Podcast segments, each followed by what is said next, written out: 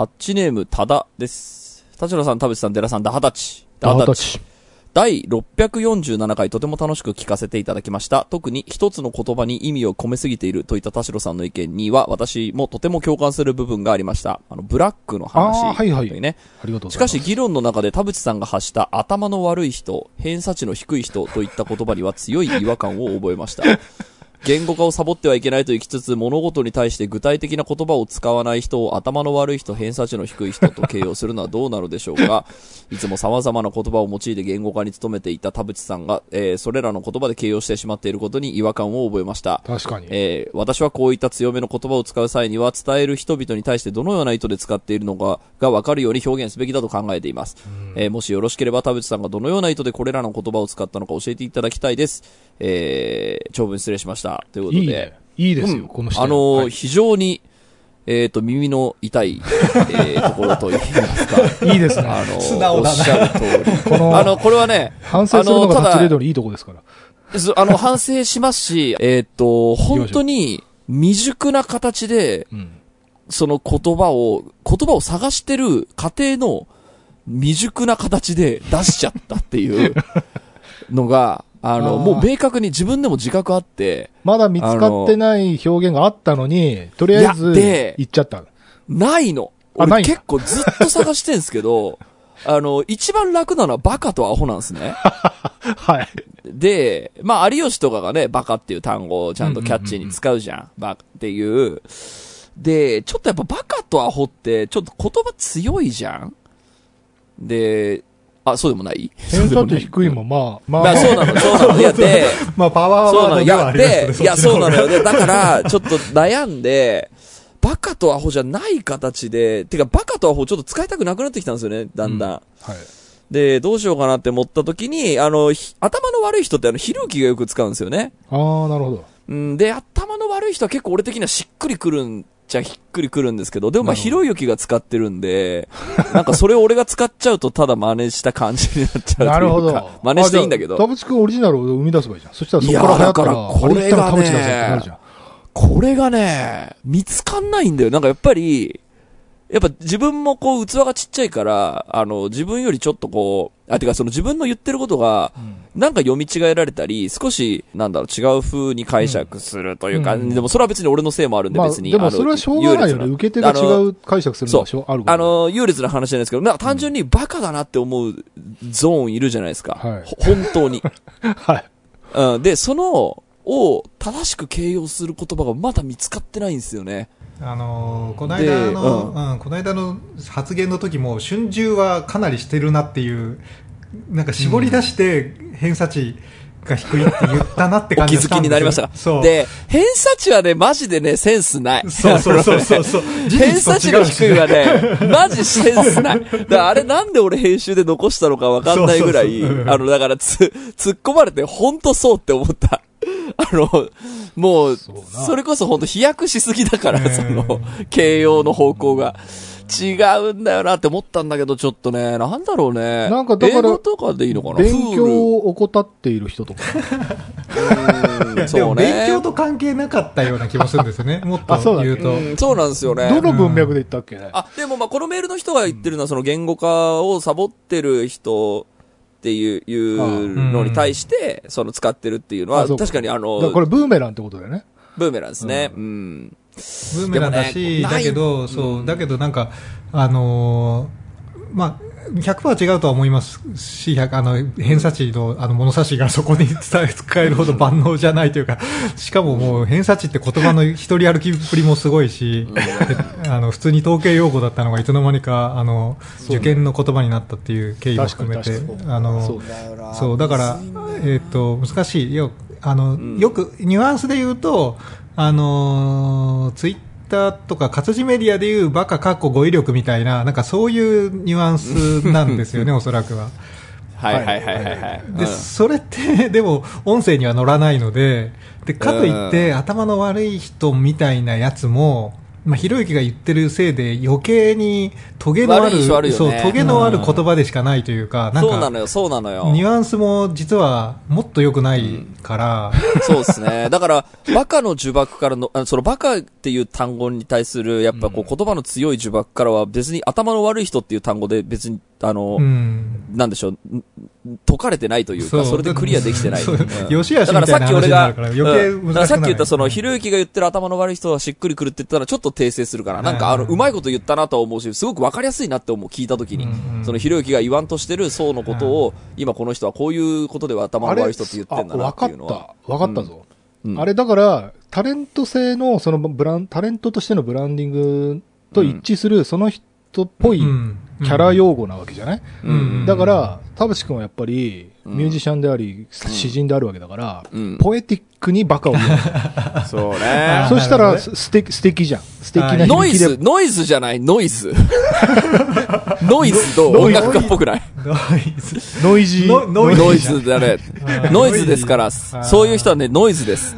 ああ、でも、意味的にはあるじゃん。要は聞かなくていいものっていうさ。あ、通るだね。で、あの、これね、誤解が、誤解が多分あるだろうので、あの、もうちょっと、こう、悔し紛れに言いたいんですけど、その僕の、えっと、例えば言ってることを分かってくれない人って二通りいるんですね。はい。で、片っぽはバカなんですけど、うん片っぽは、あの、一定の政治性を持って意見が合いませんっていう人なんで、うん俺その人はいいの、全然。そうだね。うんそれうん。は、あの、で、まあちょっと。その人が結構強い言葉を使って、その、なんか言ってくると、いやいや強い言葉を相手にディベートに使ってる時点でちょっとバカじゃねえかっていうのもちょっと思ったりするけど、うんあの、一定の、本人の一定の政治性でもって、あ、田淵は俺と違うんだ。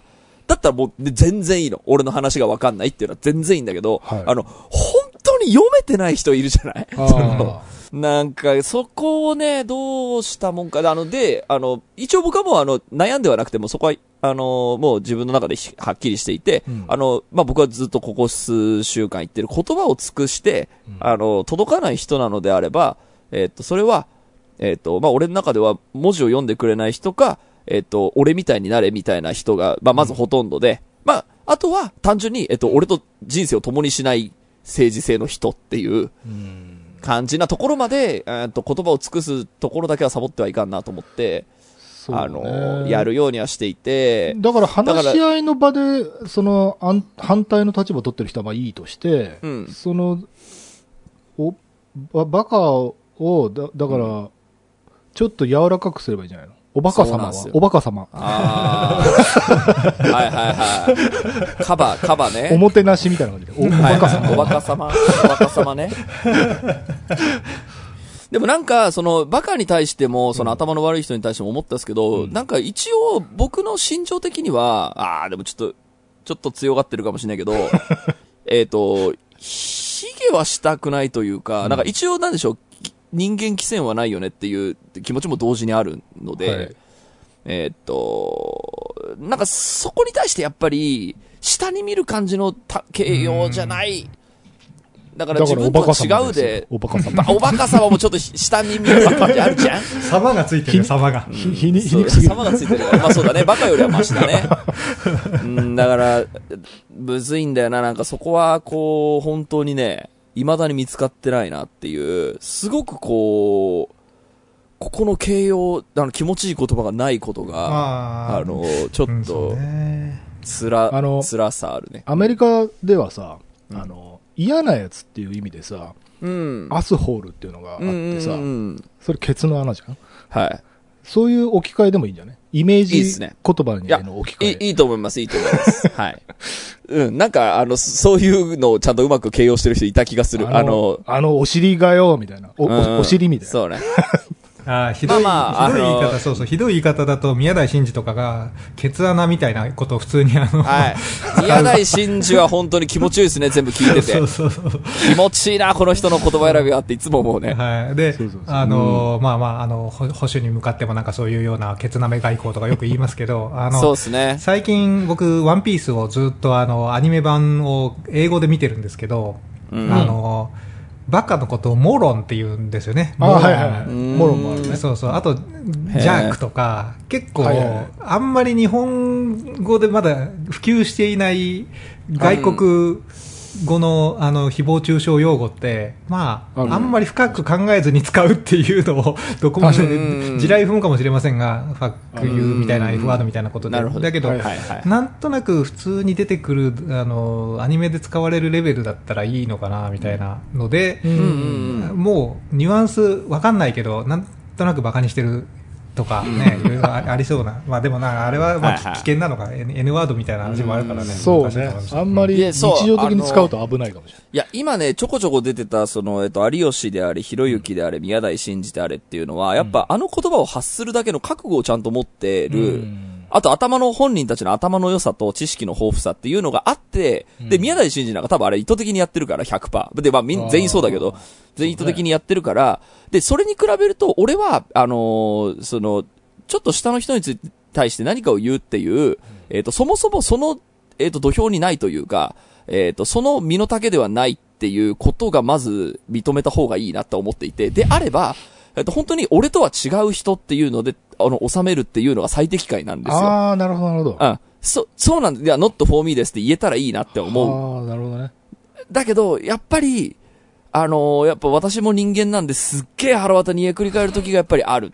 はい。で、やっぱそれ検証しちゃうと、あーあバカだなっていう、オッケーわかったっていう、んっていう、なんか、なんかその、やっぱ単純に器がちっちゃいだけなんだよね。その身の丈が、その、あ あの人たちほど頭良くないのに、なんかちょっと自分の方がすごいってちょっと言いたいみたいな感じになってる。結局今話全部通して聞いても、本当は言いたいのはバカなんだよね、多分。バカは楽ですね。バカでいいんじゃないのもう、もはうや。ーん。そうね。ちょっとタッチリデオでだけにしようね。うん。そうね。まあねそうだねうんそうね。やっぱ、でも、おバカ様俺結構気に入っちゃったけどね。本当？ご5文字で言いやすいし今後使っていこうかな。愚か者は愚か者。あ、いいですね。なんかちょっとかっこよプレイ、くなる。プレイものを、プレイもの を愚か者、時代劇から持ってくんのにいやいねくせ者を、くせ者を、そういう感じ。くせ者いいねく。せ者いいじゃんくせ者じゃないですか。あ、くせ者めっちゃいいな。そうそうオッケー敵対勢力とか？あ、いいね。いいよ、いいよ。敵対勢力がこう言ってるじゃないですか、つって。募集しよう、募集。はい、今週も始めます。はい。田代智和と。田淵智也のタッチレディオ。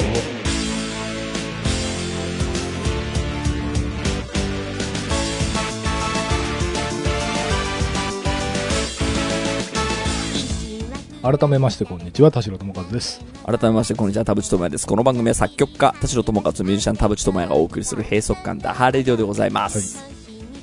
っていう話です。面白い。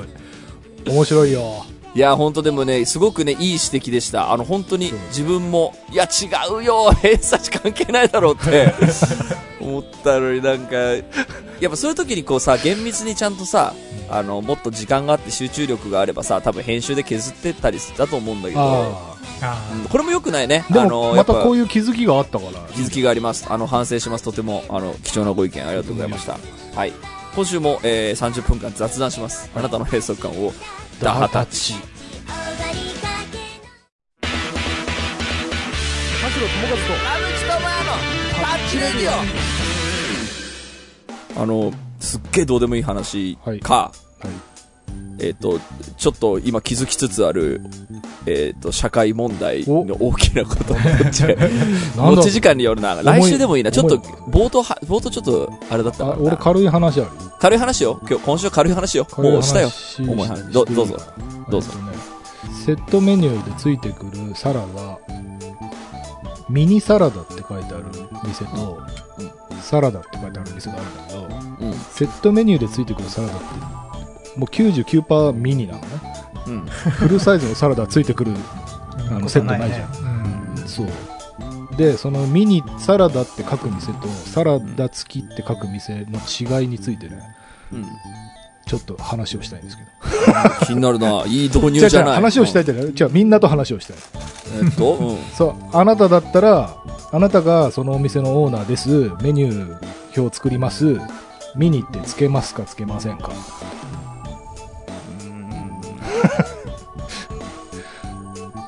人それぞれのサラダがあるからな。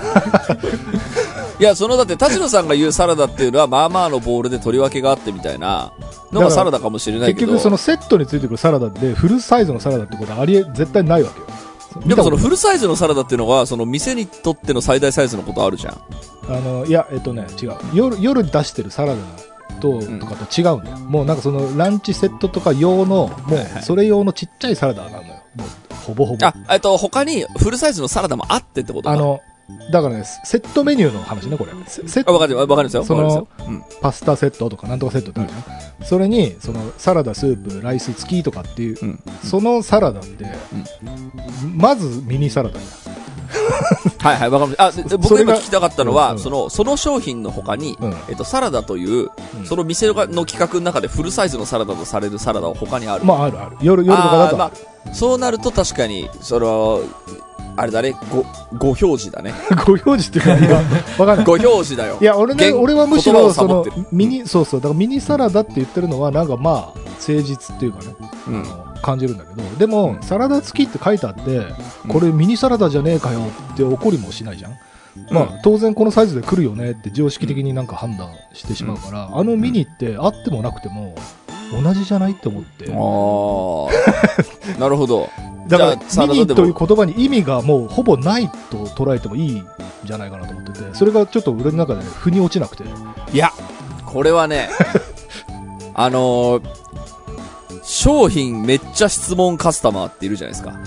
どんな感じですかっていう。これどんな感じですかって質問する人いるじゃん。質問するんですね。レストランで、そのメニュー見るときに、はいその頼みます。ああ、はいはいはい。このエビチリ。これ3人だと少ないですか？そうそう。で、それを、これどんな感じですかっていう、あの、何を聞いてるのかわからない質問をするような人もいる、いるんですね。はいあの、とにかく、どんな感じですかを聞こうとする人がいるんです。で、それで言うと、多分、サラダ付きって書いてあると、はいサラダってどんな感じですかって多分聞かれると思うの。はいはい。あの、俺は今カレーを食おうとしてんのに、これをに300円でセットをつけてついてくるサラダが、大きかったら嫌だなっていうので、はい。これどんな感じですかって多分聞くと思うんですはいね。はいはい。ってなると、えーっと、ミニって書いとけば、えー事故ないというか、不思議がられないなるほど。っていう、だからそのどんな感じですか抑止力になる 気がするの。だから、うん田代さんは、その、田代さんの感覚で言うと、いや、サラダって書いてても、まあ、普通セットについてくるサラダにでかいサラダってないよねって思うから安心して頼むじゃん。うん。で、まあ、もしかしたらでも店によっては、あの、でかいサラダ来るか、店そうねももしかしたらあるかもしれない。そうそうきっとどっかにはあると思う。けど、あの、それよりかはやっぱり、その、セットのサラダというのはどれぐらいの大きさですかという質問を、先に FAQ として、あの、メニューに、メニューにつけて、ミニという言葉で、どれぐらいの大きさですかという問いに対してはミニですっていう。なるほどね。なのでミニをつけるっていう誠実さというか、あのそうクレーム対策とか、その辺な気がする。うん誠実だとは思う。まあなので、どっちって言われたらミニでいいんじゃないの？別にそれでなんか損なう、あれないでしょ。ただね、これ、あの、俺サラダにしかミニって言葉を感じなくてね、実はその、スープにはね、ミニスープってのないんだよね。ハーフ。あの、いや、っていうかね、そのメニュー表に書いてない。あの、俺なんかそれできに気づいてからちょっといくつかのね、まあ、少なくとも10点以上のいろんな店のそういうセットメニュー見たんだけどあのミニサラダスープライス付きとか、まあ、あのバケット付きとかってね、まああるんだけどそのミニって言葉はねサラダにしかつかないんだよいや、セットメニュー。ミニスープって書いてある店は俺は今のところ発見できなかった、でだだからあミニってサラダにしかつかねえんだっていうところで、うん。あれ？でも多分スープもフルスープじゃなくてうん。カップスープだよなと思って思ったり。あ しててサラダにミニつける店とつけない店があるって思ってねちょっとねなんか。あ。気になっちゃう。まあ、その質地は確かに、なんだろう、あとその別の概念でそのレギュラーサイズ、ハーフサイズとかさ、あるから、えーっと、まあ、それと似たような感じで、なんか、その、ミニというものが生まれた、あの、経緯はどこかにあるんだろうな、とは思います。でも俺がねまだリサーチが足りなくてミニスープって言ってる店もあるあるだろうからちょっと、うんこれぼんやりした話なんですけどうん。あのなんかもう単純にそのなんていうのかな言葉のなんていうの？うん。具体性？そそのミニっているのかないらないのかなみたいなところがなんか一瞬自分の中で揺らいでしまって、ああ。だどうせサラダ付きっつったってミニサラダじゃんって思っちゃって。うん、あ、それはね、でもやっぱ、あの、えっと、あ頭がいいですよ。それは、あの、ちゃんと想像力、想像力がある。あその、多分、その、普通のランチセットだったらこうなんだろう、サラダ付きっていうことはこれぐらいのサイズなんだろうっていうので、一応多分まあ、この予想は多分90%ぐらいは間違ってないだろうで頼むじゃんでもやっぱり心配になる人はいるんですよ。そうねだからどんな感じですかっていう質問をやっぱしたくなる。あとね、なんかね、ピュアな、本当にピュアな、もう5歳児とかだったら、あの、うわ、サラダ付きだーっつって来たのがミニサラダだったら、ちっちゃい、夜、夜にそう家族で食べた時に頼んだサラダと全然違うってなるかもしれない。でそうそうそういう、そういうのあると思うんですよ。だから、うんあの、商品表示としてミニってつけときましょうねっていうのは、なんか、そんなに、つけといた方が絶対いいと思う。うん、なんか、それでいいような、なんあ、だから、じゃあ、あのね、俺、そう、ついてる方はいいの。ついてる方は良くて、うんうんあのあ、ついてないそう。ランチ、サラダ、スープ、ライス付きって書いてある、うんある店の方が気になってる。なるほど。でもそのサラダミニサラダだろって思ってるの、俺は。うん。そうだね。はい、ただそれだけ。いや、おし、おっしゃる通りだと思いちょっとます。皆さんの体験談も聞きたいですね。いや、でも確かにそのサラダ、えっと、ミニという胡椒はサラダにしか使ってないっていうのは、なんかなかなかおもろい。だからミニライスとかミニスープとかのお店を知ってる方はちょっとどんどん。ミニライスはあるよ、多分。うん。ミニロライスはなんかある気がするな。うん。そのセットメニューとかでね、ちょっと写メ、写メじゃねえや。あの写真撮って送ってください。えっと、はい俺この間気づいちゃったんですけど。マクドナルドのうんポテトって、はい。マックフライポテトじゃないですか。俺あんまりマック行ってないから、マックフライポテトなんですよ。覚えてない商品名が。なるほど。で、うん。マックナゲットの商品名は、チキンマックナゲットなんですよ。はこれの商品名をつけるときあ。に、うん。マックチキンナゲットって言わなかったのちょっと待って、でなん？ポテトのマックフライポテトなんですよ。はだからマックが頭に来てるんですよ。あ。はいはいはい。で、じゃあ、多分まあポテトの方が先だと思うんですね、商品の歴史的には。で、チキンナゲットができるときに、マックチキンナゲットじゃなかったから、チキンマックナゲットになったんだと思うんですよ。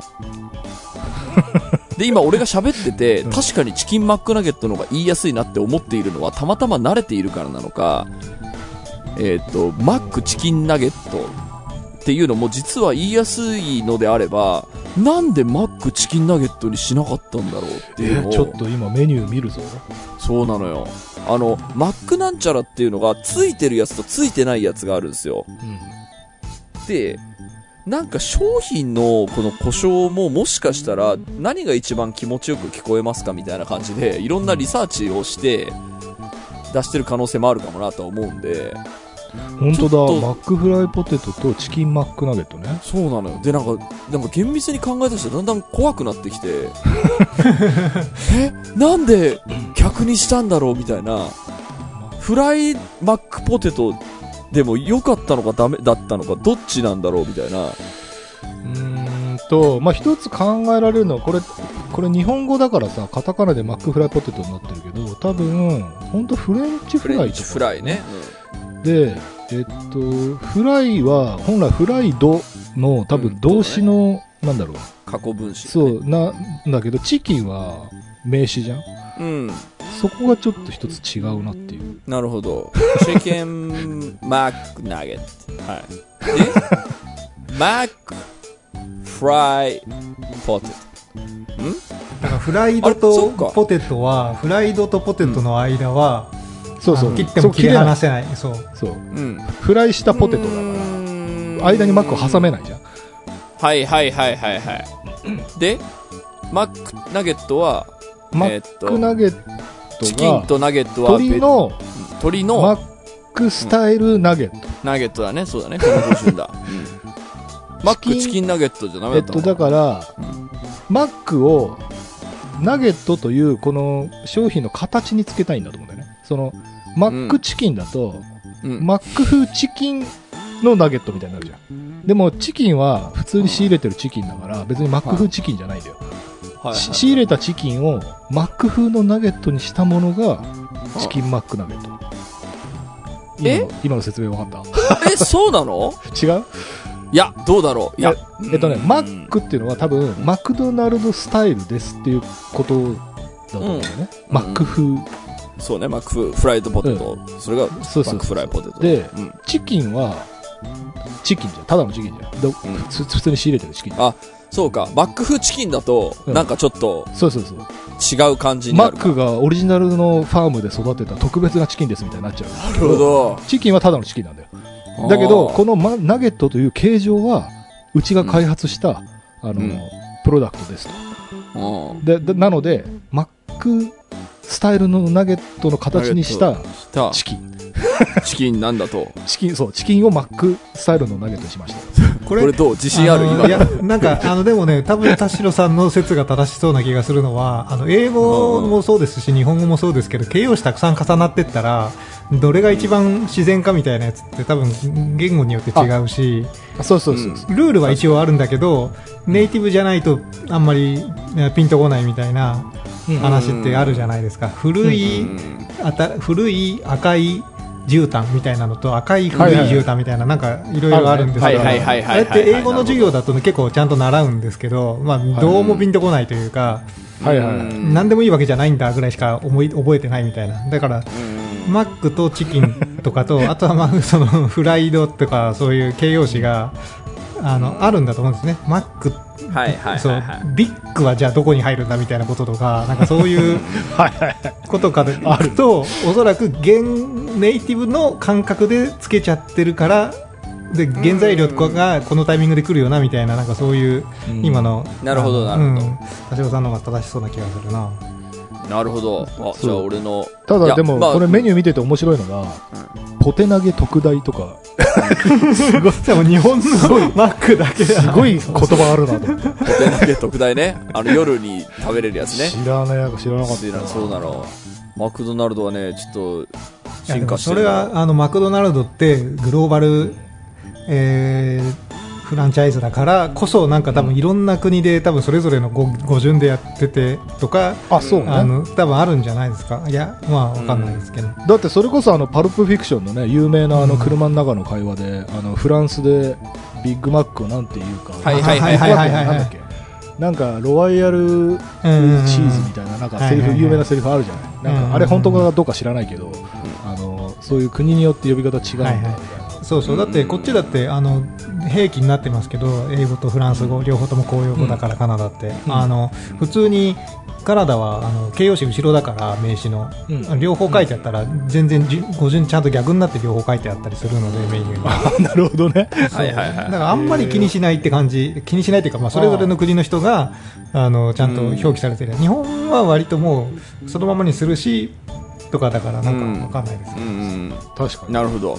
いや、でもね、今、メニュー表見てて思いましたけど、マックっていう単語を、うんえっ、と、つつけてる商品そんなないんですね。うーんだから、うんマックフライポテト、チキンマックナゲットっていうのはあるけど、ビッグマックでしょ、あハンバーガー系はね、ビッグマックと照り焼きマックバーガーだけなんだよ。うーんはあ、なるほど。そう、だから、えーっと、例えばダブルチーズバーガーだったらマックダブルチーズバーガーでもよかったのにそうしてないとか、えーっと、だってそれさ、マック風って言うんだったら、それもできたはずじゃんうん。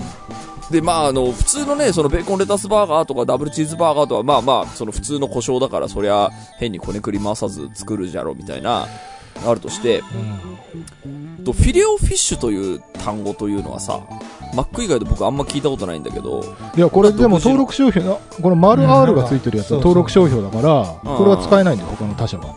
た使えないよね。いや、だから、その、だからエッグマックマフィンがあるね。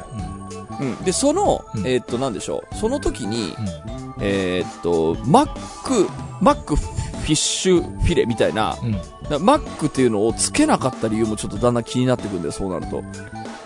確かに。いや、それで言うとさ、俺も今ね、このマックがあるのに、うん。丸 R のそのトレードマークの,、うんあの登録商標がついてないのもあるんだよ。そのうんうんうんうんエッグマックマフィンはついてるんだけど、うん。ソーセージエッグマフィンはついてないんだよ。そうなの。あ、そうこれはだから、これはマックがついてないから。あベーコン、ベーコンエッグマックサンド。これマック入ってるけど、そう丸 R がついてないんだよね。エッグマックマフィンもそう気になってた。マックはついてんだよ。で、それは商標取ってんだよね。で、フィレオフィッシュもこれ R がついてるから、多分これは他社が使えないんじゃないのかな。じゃあその、えっ、と、だから何個か疑問がどんどん湧いてくんだけど、その自分で商標取るっていう時に、じゃあマックつけたろって思わなかったのか、でかほうんか、そういうあの、ほら、なんか権利海賊みたいなやつが、なんか勝手に取っちゃってて、取れなかったとか。うーん。いや、すだからそうなると、本当ださ、マックシェイクだってそうじゃん。あの、うんマックをつけたらシェイクになるね、だった時に、だってさ、ホットケーキが今、そのメニュー表の中にあるけどさ、ホットケーキですって出すよりさ、マックパンケーキの方がさ、これ言葉ノリ的にも俺いいと思うから、マックパンケーキでもよかったんだけど、なんでホットケーキで出したんだろうね。確かに。もう不思議になってきた。もう怖くなってきた。どうしよう ん。う。うん。これはマクドナルドに問い合わせフォームない？問い合わせてみようか。この基準、一定の基準あんのかなみたいな。次回タッチレードで公開でいいんじゃない？ねえ、マックの人からメール待ってていい？あ、マックグリドルってのもあるな。で、えっと、今言ったその、マックグリドルと、えっと、エッグマックマフィンはもうちょっと正直よくわかんない。あでもすげえうんエビフィレオに R ついてる。そうなのよ。これ、マックも何もないけど、エビフィレオでその時に、そうなんで。マックを入れようと思わなかったのかが、すごい怖くなってくる、なんか。しかもエビフィレオなんてこんな簡単な言葉で取れるんだ。そう、そうなの、そうなの。だから簡単な商品にでいいやって決めた理由があるはずなんですよ。絶対商品表示のあの会会議で、マックエビとか、マックシュリンプバーガーとか出たはずなんですよ。うん。なのに、エビフィレオで行きましょうってなった。その、なんか、マック入れるやつと入れないやつの違い何なんだろう取れなっていうのる、でも取れる範囲で最も簡単なやつにしようとか、そういう商標商業的ななんか戦略あんのかな？あるのかな？わかんい。や、ない。でも多分名前は覚えやすい方がいいし、それを全的に取れるならいいから、多分安、そうだよね。あの一番簡単な方から攻めてってだんだん複雑になってってどっかのところで打ち止めで終わりだとは思うんですけどでもなんかまあそうねフィレオについてんだからエビフィレオもつけてくれよみたいななんかどっかうんうのん。はいはいはい。スタート地点があって派生でやってそうな気はしますよね、すげえ。今いろいろ考えてて、やっぱ、ホットケーキはマックパンケーキの方がいいと思うんだけどな。その方が嬉しい。確かにね、ねこの方が売れそうだよね。うんちょっと、きご意見送ってみようかな。お気持ち、お気持ち表明をしてみようかな。クソ客として。マジでいや無視されるだけだとは思いますけど、まあ、読んだ人の気持ちを考えるとなかなかねこのメニュー何ですかよりタレント動きが悪い僕はマックパンケーキの方がいいと思います。タレントとかにさ、新しいアーシャ出てきた時に、あなたは赤より青の方が似合うと思いますみたいな、余計なファンだよ。そうねマックパンケーキの方がいいと思います。こそうこのサラダ何ですかより立ち悪いですねそうだね。名前変えろだもんな。何にせよちょっとマクドナルド関係者の方からちょっと お待ちしてます。よろしくこれ田お願いします。淵君昔あれマックで働いてたんじゃなかったっけ？働いてた。まあでもその内部事情まではね、そりゃそうだよですか、うん好奇そこまで持ってなかったしん、当たり前のようにこう、いや現現場の呼び名とかも結構あるかなとは思うんですけどね。マックフライポテトのことをあのフルネームで呼んでないじゃないですか多分。ポテトって言ってね。あポテトって言うんだ。あそうなんだ。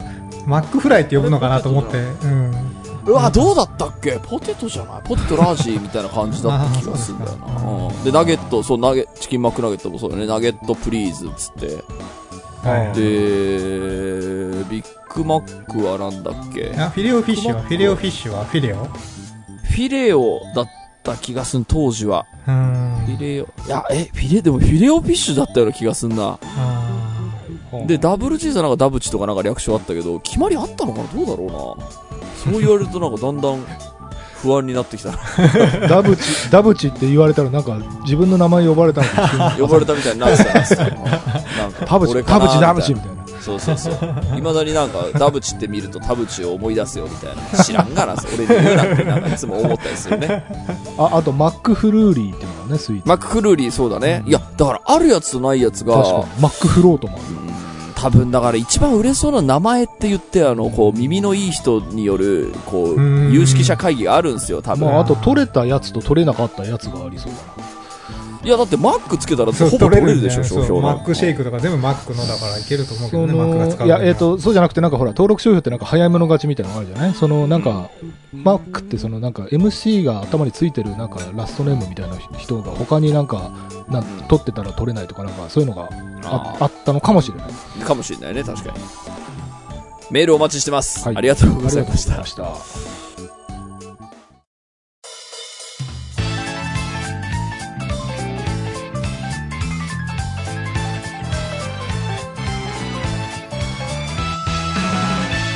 はい、エンディングのお時間でございます。今週もありがとうございました。した番組のご意見ご感想はブログのメールフォームよりお寄せください。タッチ2人に話してもらいたいこと大募集でございます。e メールアドレスはタッチレディオアットマーク Gmail.com、tacchiradio アットマーク Gmail.com でございます。オフィシャルツイッターの方も、オフィシャル X の方もですね、ぜひチェックしてくださいね。ということで、はい。まあ、もう30分超えてるんで、こんな感じで終わってきますけど。すごい雑談でしたね今回いやいや、雑談でしたでもそういう日常で気づいたことがあれば投稿してください。俺結構楽しかったよ、なんか。もう途中から何言ってんのか分からない。飲み会のなんか最後の方みたいで。怖いとか 不安とかそんなのはい。お相手は田代智和と。田淵智也でした。また来週。時